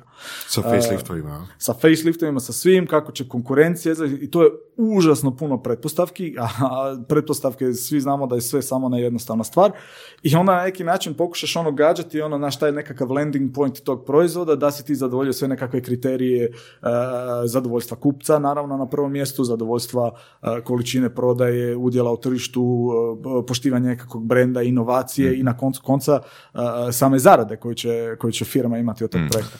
I sada kad to ciljaš, a kad ti znaš da, evo, zamislite vi gdje je auto bio prije 12 godina, a gdje je danas.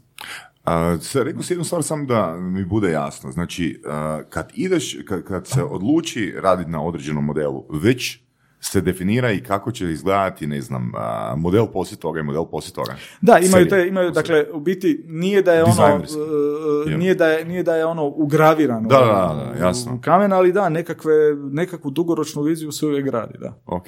Uvijek se gradi, dakle, ok, dobro. I, i to je recimo, recimo strašna stvar kod Francuza, tu, tu im stvarno skidam kapu. I, i, i, I to je recimo stvar koju naćiš od njih, ok, dobro, radimo ovo, zašto i gdje nas to poslije vodi. Nije ono, ajmo to sad napraviti pa bumo vidjeli, ne.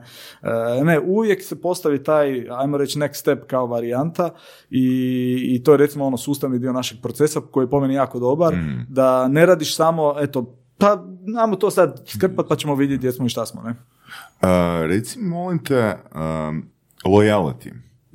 Koliko je, koliko bi, kako bi ocijenio, odnosno sigurno imaš podatke, ako ih smiješ reći, a, što bi značilo loyalty i kako mjerite loyalty?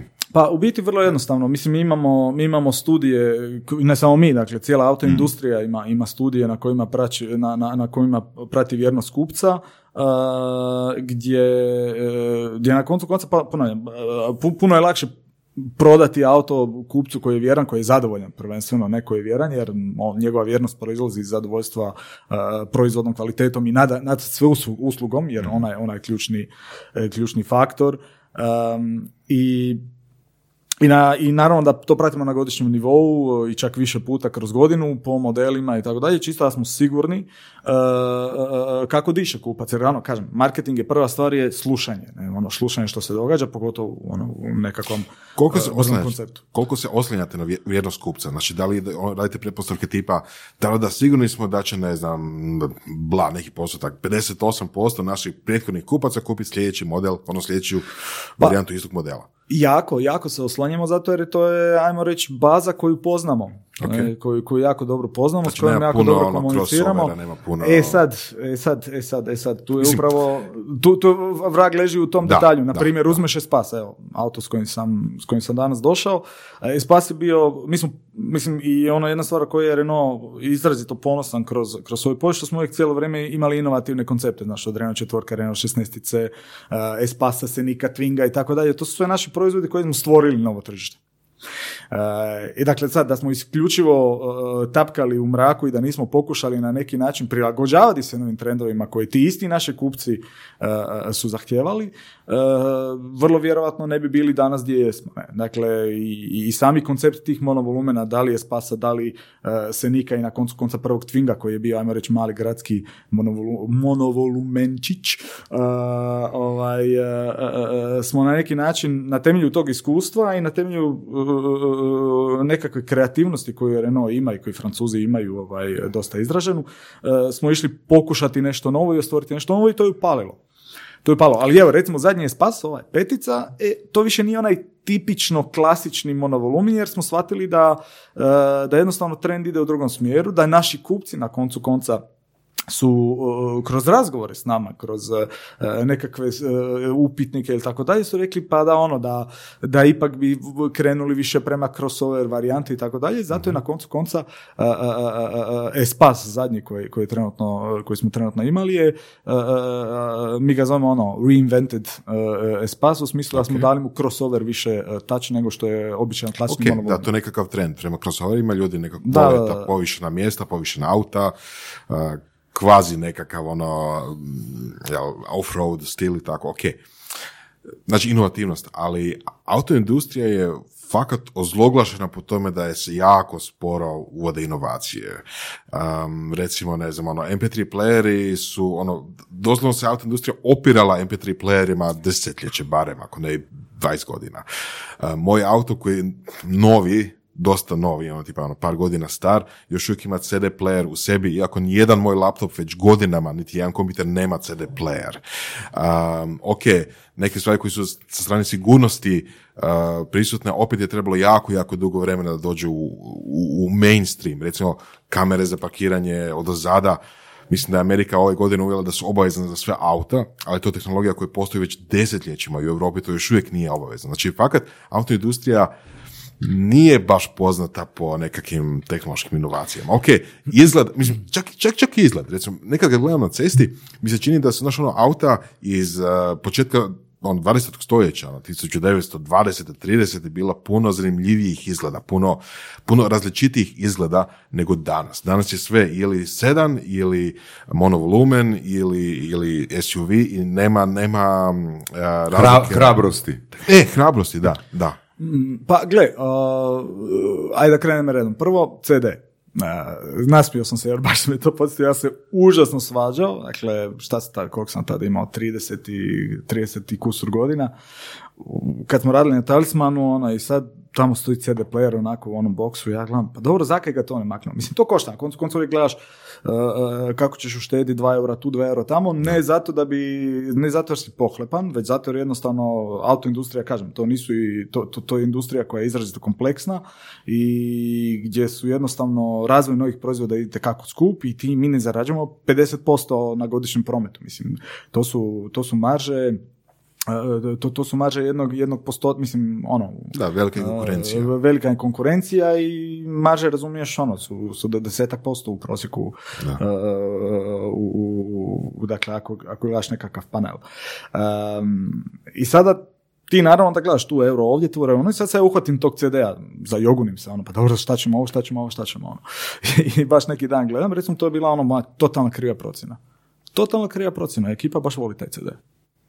Baš, Kao u Kini. Koja, koja je ekipa? E- ekipa koja, kupu, koja je kupovala auto. Ali zašto? Podsjetite se zato jer ja sam imao ta 30 godina, prosječna ekipa koja je kupovala auto je bila, čak je se Da, talisman da, je bila 50+. Plus. Aha. I to je... Znači i to sad, je, nova tehnologija koja dođe, recimo koja je sad posve nama normalna, jel, neće doći u auta do 20 godina kad mi budemo imali 50.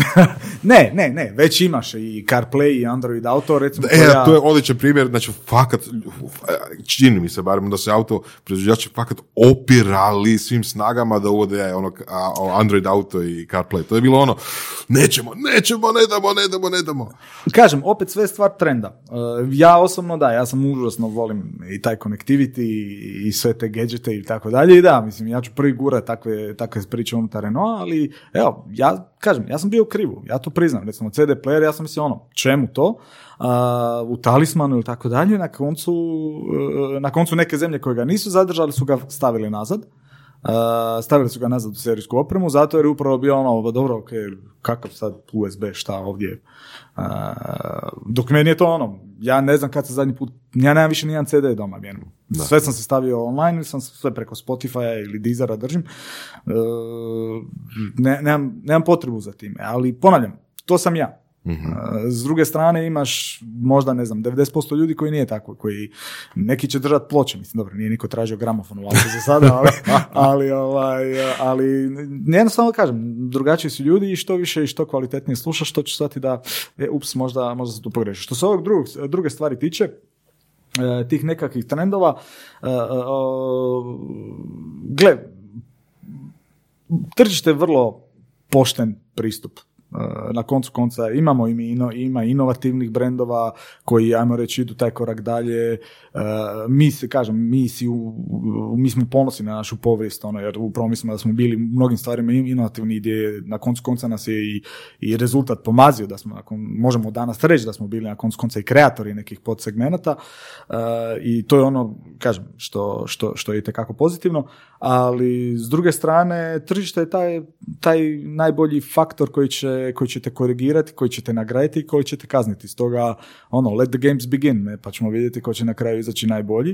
E, I u tom smislu, kažem, inovativnost ne može biti loša. E sad, s druge strane, zaboravlja se jedan drugi dio, a to je, e, to je recimo sav rad na motorima koji je itekako skup ovaj, i sve te euronorme koje se moraju poštivati i koje su između ostalo, kažem, zbog svih ovih e, dosadašnjih e, priča i tako dalje su ovaj, e, bile, bile dosta aktualne gdje su velike, velike investicije u motorima i velike, velike investicije u hibridizacije i električnim automobilima. Mi smo jedni od, kažem, prvih koji smo se bacili u to, E, tada ono kažem bilo je ha ha he he E, ali evo danas mi imamo gamu proizvoda koja, koja, koja je pouzdana koja se prodaje e, zajedno sa kažem zajedno sa Nissanom gdje imamo ono range proizvoda koji je prvi u, prvi u Europi prvi u svijetu i koji nam omogućuje na koncu konca da, da imamo kredibilitet kada pričamo o električnim autima. Na koncu konca u Hong Kongu sam vozio sad električni auto i oduševljenje je bilo.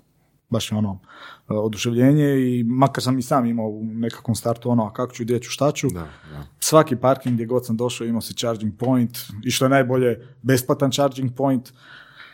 Meni je, kažem, koristio sam Zoe i bio, bio sam izvanredno zadovoljan. Dobro, to se više neko općenito, jel, mislim nije kritika, nego takve stvari jesu. Imaš firmu kao što je Tesla koja je ono inovator u smislu da je nekako pobudila cijeli interes ponovno za električna auta koji prije njih nije nekako i postojao. Jel? Dan danas, ja bih rekao, ako pitamo slučajnog prolaznika na ulici, jel, da, da kaže jedan električni auto kog pada na pamet, reće Teslu. Jel? S druge Ne, strane... na- ne na svim tržištima.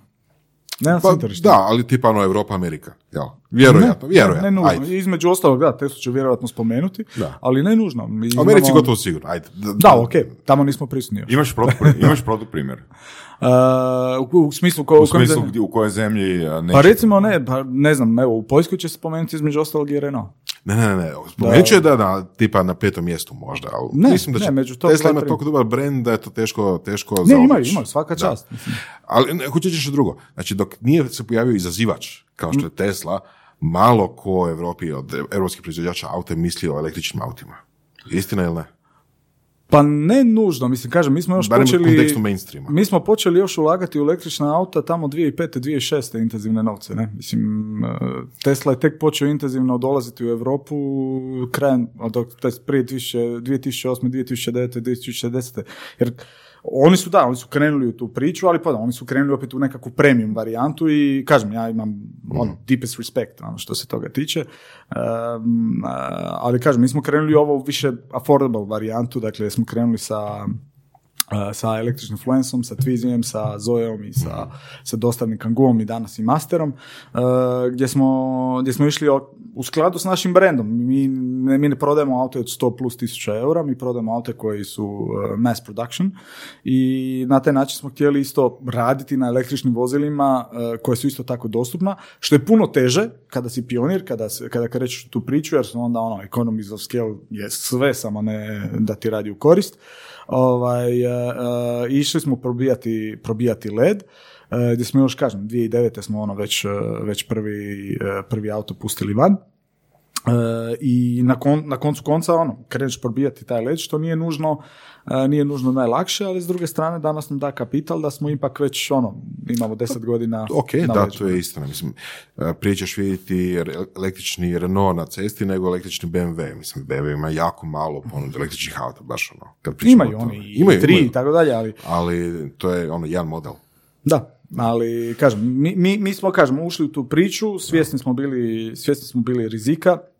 E, nije bilo lako, definitivno je bilo lako jer uđeš u investiciju od par milijardi, to je bilo nekoliko, nekoliko milijardi eura ovaj, prometa kada je Renault radio 40 milijardi prometa općenito. E, dakle, ti ulaziš više od 10% svog prometa praktički u jedan projekt. e, e, koji je kroz povijest što se A dobro, ali pokazalo- ima li Renault izbora? pa mogli smo čekat. Mogli smo čekat. Mi smo mogli čekati i gledati. Da, da li je biti. jeftinije ako, će, ako se čeka? E, uf, to je dobro pitanje. Po meni, pa iz naše povijesti ne. Znači niste imali izbora. Imali smo izbora, mogli smo Ako čekati. se, mogli ako smo... se, da, ako se ne mijenja cijena i, i ovak je to smjer kojim svi moraju ići. Da, ali to tad onda nije, bio definirano kao smjer. To tad nije bio definiran kao smjer. Mi smo počeli ulagati to prije nego što su krenuli na ovaj, cijene nafte Pitanje je opet ne? prepoznati, Tako ali da- budućnost. Da. Da, mi smo jednostavno krenuli u to uh, Kako, kako, se, kako se i- odlučuje na takvu investiciju, takva korporacija? Pa, gle- mislim, jel, mislim, tu nije baš moglo pričati s puno ljudi, na? Ne, ne, ne, ne, ne, mislim, na, na- naravno, a je, je, Je? da, je, mislim, pričaš, pratiš trendove cijelo vrijeme, mislim, e, takve stvari se ne događaju da se, ne znam, da oprostiš neko tušira, pa sedne, e, gle, super ideja, ajmo mi od sutra se baciti u to, mislim, to Ili odeš na Google Trends i ukucaš Electric Vehicles i- i onda Da, evo bar. vidiš, vidiš Da, rast, bar. ajmo krenuti u par Uzimaš- milijardi investiciju. Da. Uzimaš, kažem, uzimaš više faktora. Prva stvar, da, pratiš trend, tada je ono, kažem, mi smo krenuli investirati i onda nakon toga je došlo ono do intenzivnog rasta cijene nafte ili tako dalje, koji ajmo reći na neki način i potvrdio da ono, idemo u dobrom smjeru. Sada vidimo da je to postrožavanje euro normi e, e, i, i, i na koncu konca i kafe koji je ovaj, kreće od, e, od sljedeće godine bio dobar smjer, e, gdje će ono svaki proizvođač ima targetirani iznos CO2 koji će moći, ovaj, emisije CO2 koji će morati poštivati, dakle uzima se sve i moraš poštivati, inače plaćaš velike penale. E, i, I u tom smjeru kad kreneš, e, u tom trenutku imaš nekakve pretpostavke koje, evo, u ovom slučaju nama, nama se pokazuje da smo mi izabrali dobar smjer. Ne, dakle, i, ali naravno da tu ima malo i intuicije, ali puno, puno podataka, puno, puno razgovora, pogotovo, kažem, u jednoj, u jednoj e, strukturi, jednom procesu funkcioniranja kao što je Renault, gdje se dosta toga često propitkuje, e, razmišlja, raspravlja i tako dalje, prije nego što se kompletno lasiramo. Jer, kažem, to su novci. to, je, to je normalno, mislim, to je sad ona razlika između neke velike korporacije i ne znam startupa, jel, u principu lakše je napraviti, lakše je, lakše je postati Rimac nego Renault. E, da, da, je, Čisto, zato mislim, jer, da, da, da, Banalan mislim, primjer i glupi primjer. Kažem, ja ali- Matu jako poštujem ovaj, i, i, i sve što radi, tako da, e, tako da ono, ne, ne, ne daj Bože da se ovo krivo, da ovo krivo ovaj, e, zazvuči, ali mislim da je drugačiji put, da je drugačiji put, definitivno, e, finalitet je možda slični, možda će Mate sutra biti, ili to jest Rimac automobili će sutra biti e, jedan Renault i proizvoditi, ne znam, na desetke tisuća e, ili e, ne, ne, nevažno kojih proizvoda za, za autoindustriju, da li to konačni auto, da li to e, konačni auto proizvod ili nešto treće, ali e, poanta je da jednostavno ono, drugačije su polazišne točke. Mi smo vrlo, vrlo, vrlo, vrlo pažljivi i osjetljivi na trošak iz razloga, vrlo prak- praktičnih razloga što je nama razvoj automobila užasno skup. A, i, i, I razviti automobil, evo, pričali smo o pluralizmu, jednu platformu koju ti možeš prodavati po cijelom svijetu je jako skupo. Ti u Brazilu ne prodajemo Koleos, ne prodajemo Espas. Jednostavno nema tržišta za to. Dakle, ti moraš se zadovoljiti i napraviti da ti ekonomska računica funkcionira na tržištu koje, ti, koje ćeš ti prodavati. Što nije jednostavno, kad je, kažem, jedna, jedan razvoj koji košta par sto milijuna eura, treba naći matematiku i biti siguran da sve te pretpostavke koje si ti uračunao za tih sljedećih sedam godina life cycle ili još duže, s obzirom da kreneš ranije raditi,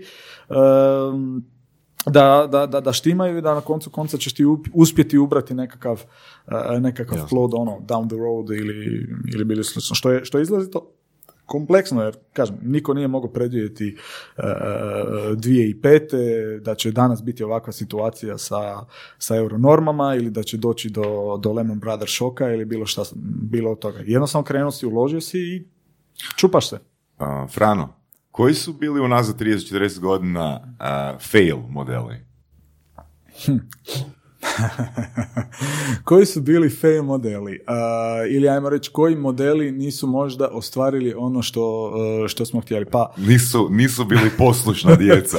nisu bili poslovna djeca. Pa su recimo, ajde, završili Ajde, recimo, ovaj, e, pa evo, recimo prvi koji bi mi skočio napadet možda bio Renault Wind, ovaj, dakle mali, e, mali roadster, dva sjedala, ali opet kažem, on je lansiran 2008. Mm. Nakon toga je došao, no, nakon toga je došla kriza i praktički je rođen u krivo vrijeme, znaš, ono u ovom trenutku kad su svi mislili, ok, dobro, ono, sve cvjeta, sve ide prema gore, auto je lansiran, bum, dođe kriza, auto je, mislim, Roadster Cabrio, e, ko to kupuje, kupuju ljudi koji, ono, su mladi, dinamični, dolaze, ono, a upravo zašto? Zato jer smo htjeli mlade, dinamične ljude da krenu, e, da krenu pomlađivati. da krenu ovaj, ispod 40 E, ispod 40 kupovati i onda čuj, onda ti se dogodi šok, šok kakav se, kakav se dogodio sa svjetskom krizom i na koncu konca teško, možete biti najveći marketinški genij, ali jednostavno, znaš, to je, ljudi su ili zamislili kao nekim mladim ljudima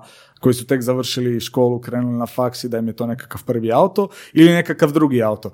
Čuj, kad poraste nezaposlenost, kad se makroekonomska situacija ono, pogorša tako, ne možeš ti očekivati da će doći do te nekakvog balončića ili te nekakve miše za koju si ti pretpostavljao da će se roditi. Jednostavno ono, ona se ispuhala i ti imaš proizvod u koji si uložio i sada... Nije tvojom krivnjom, ali... Ha, to je tako. Sad drugih pet proizvoda mora rekuperat. I sad, da, i sad ono, znaš, sad uh, ti si zacrtao, razumiješ, ostalih drugih par proizvoda i sad oni moraju snositi, ajmo reći, taj nekakav pritisak, jer gledaj, auto jednom kad je izašao na cestu, novci su potrošeni. E sad, da li ćeš ti uspjeti generirati dovoljno prihoda da bi te, da bi te novce povratio, a, a još kad kolektivno ono dođe do kašljucanja tržišta i tako dalje, to su, kažem, e, vrlo, vrlo, vrlo izazovne situacije gdje ne, nemaš baš ono puno prijatelja, pod navodnike, što se tiče nekakvih trendova ili tako dalje. Dobro, da li to znači da na niti jednom tržištu gdje je bio plasiran nije, nije uspio? Pa u biti nije da, mislim to je izrazito mala niša Da, bila, da, tako jasno. da oni mogu uspjeti u nekakvoj maloj niši, ali ta niša je kao takva bila i takako variabilna i nestala je. Da. E, kažem, pitanje je zašto Megan više nema kabrija, zašto ne radimo više kabrija, imali smo ga zadnje dvije generacije, zato jer ono, ta niža je predstavljala ne znam, 50-ak, 60-ak ili stotinjak, na primjer, tisuća auta godišnje u, u, Europi i onda shvatiš, ok, dobro, za šta se ja mogu teoretski izboriti i onda shvatiš, ok, dobro, da li to baš realno, da li baš to proporcionalno ili ne, a kažem, kako su svi ti nekakvi trendovi kroz tehnologije koji su i tekako skupe, onda jednostavno ideš, ideš birati tamo gdje, gdje je najveći dio kolača. Kad pričamo o brojkama, već par puta si spomenuo veličina nekakvih tržišta i broj auta koji se prodaju. Imaš li brojku koliko ukupno svih modela, svih marki, svih proizvođača se proda u Europi, na primjer? Čisto da referentnu točku. Da, pa ajmo reći, evo, svijet je nekakvih uh, malo manje od 100 milijuna Godišnje? ukupnih novih auta, tako je. 100 milijuna godišnje. Da, da, Europa je nešto malo manje od, od 20 milijuna. 20 milijuna novih Nešto auta. manje, dakle, smo, CCA, da. CCA, da. To je puno, mislim, čak sam očekivao možda manje. Kina je nekakvih malo manje od 30-ak, uh, i, ali recimo, evo, 40% tržišta je baš bilo u Aziji i Pacifiku, ne? Uh, to su baš veliko, recimo velika tržišta, Japan je 6 milijuna, Da. Koreja je nešto manje od 2 milijuna, Tajland je nekakvih 700 tisuća, Australija je nekakvih milijun, dakle to su, kažem, to su dosta velike, ali ka, tu su isto tržišta gdje je veliki prostor gdje su urbane sredine velike, raširene, razvučene, gdje je potreba za mobilnosti još u, i, izraženija možda nego u, u jednoj Europi ili tako dalje. Da, da. Mislim, to kad se stavi u konte- kontekst Hrvatske, gdje si rekao nekih 60 izvješća ili tako, nešto godišnje. Tak, da je to- 60-70, mislim da će ove godine biti nekakvih 70-ak. Ne? Da. Onda se vidi koliko su omjeri zapravo, jel, tržišta. Da. Da. zapravo bi to značilo da si ti preskup da budeš u Hrvatskoj, pa te moraju šibati svugdje?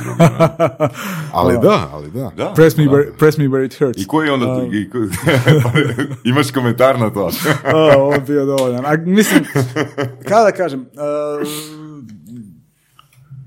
profil, ne, u biti vrlo jednostavno, naš profili međunarodnih, ajmo reći, ljudi koji su spremni ovako se šetkarati i tako dalje, mislim, to nije jednostavno, naš, uh, uh, kombinirati privatno, poslovno, uh, sa svim tim selibama, to ima svoje, to ima svoj, ono, svoj križ, svoje, svoje tegobe i na koncu konca svi imamo različite faze u životu, jednostavno. Ali ti si idealan zaposlenik za tu poziciju. M znaš pričat šest jezika, a ako sam dobro pročitao, na šest jezika znaš jednako dobro prezentaciju držati, Da, tako? da. Znači to ka- znaš i još voliš putovati. Pa ajmo reći da je to, ajmo reći za sad nekakva dobitna kombinacija, da. To je za sad nekakva dobitna kombinacija koja štima Renault, štima nama, Mm. za sad je ok. Uh, savjeti za mlade, znači čuli smo već to, učite jezike, uh, putujte. Uh, rekao si da si sretan što mladi su uh, malo poduzetniji nego što bi očekivao. Je, Da li imaš još par stvari da reći? Uh, o, kažem, za početak ono krenuli smo o, o tom putovanju, da, izađi van, putuj, nije važno da li ćeš se maknuti u Nađi Kanjižu ili ćeš se maknuti, ne znam, u Katmandu, ali Je li to putovanje tipa, ne znam, ono, odi na vikend u Graci ili...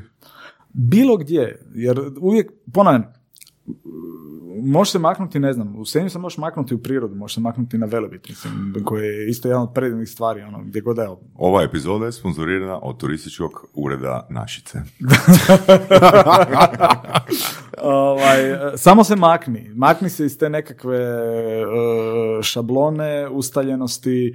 e, e, ne nužno da bi se sad cijelo vrijeme, no, mislim, odi makni se čisto da, da, da, da izvana doživiš kako ta tvoja šablona izgleda. Da smo načisto, ja ovo sad ponavljam, ljudi drame kako je masu ljudi otišlo i tako dalje, po meni je to dobro, ali će još puno biti bolje ako se dio ljudi tih vrati.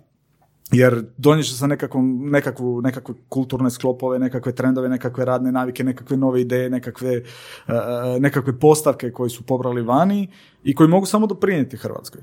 I društvu, i otvorenosti, i modernizaciji društva, i, i, i, i na koncu konca produktivnosti društva. E, I to je u tom smislu to je super. Ne? Samo se naravno treba doći do ovog drugog dijela da, se, da se ljudi ovaj, eh, krenu vraćati. Ali za mlade savjet kažem, makni se i možda ćeš i više cijeniti tvoj život danas ako se makneš zato jer ćeš vidjeti da imaju neke stvari koje su bolje, ima neke stvari su gore. Da. Kako ti osobno učiš?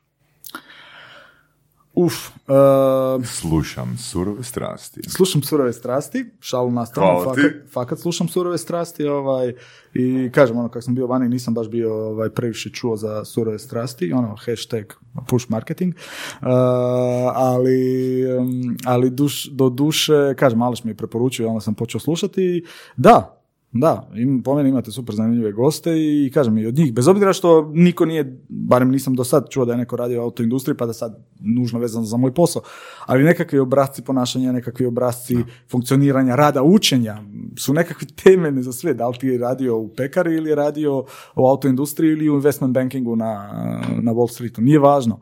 Uh, važno je tvoj pristup cijeloj priči, da li si, ponavljam, ideš na gostovanje s tekmom, za- na, na neku tekmu ili radiš prezentaciju za CEO, nije važno, važan je tvoj pristup. A to je ono što će te definirati kroz život, privatni, poslovni, i neovisno o kojoj karijeri ćeš graditi ovaj, ili platformi da budeš, uh, to je nešto što će te definirati i na koncu konca što će ti donijeti nekakav rezultat down the road. Ne? Super. Frano, fakat ti puno hvala na tvom mindsetu, hvala puno i Alešu na preporuci i ono, mislim da je tvoje iskustvo, evo, mene ono obogatilo full i, a najšokantnije od svega mi je bilo 50 plus godina kupovine ovog auta, to mi je onako, wow, wow.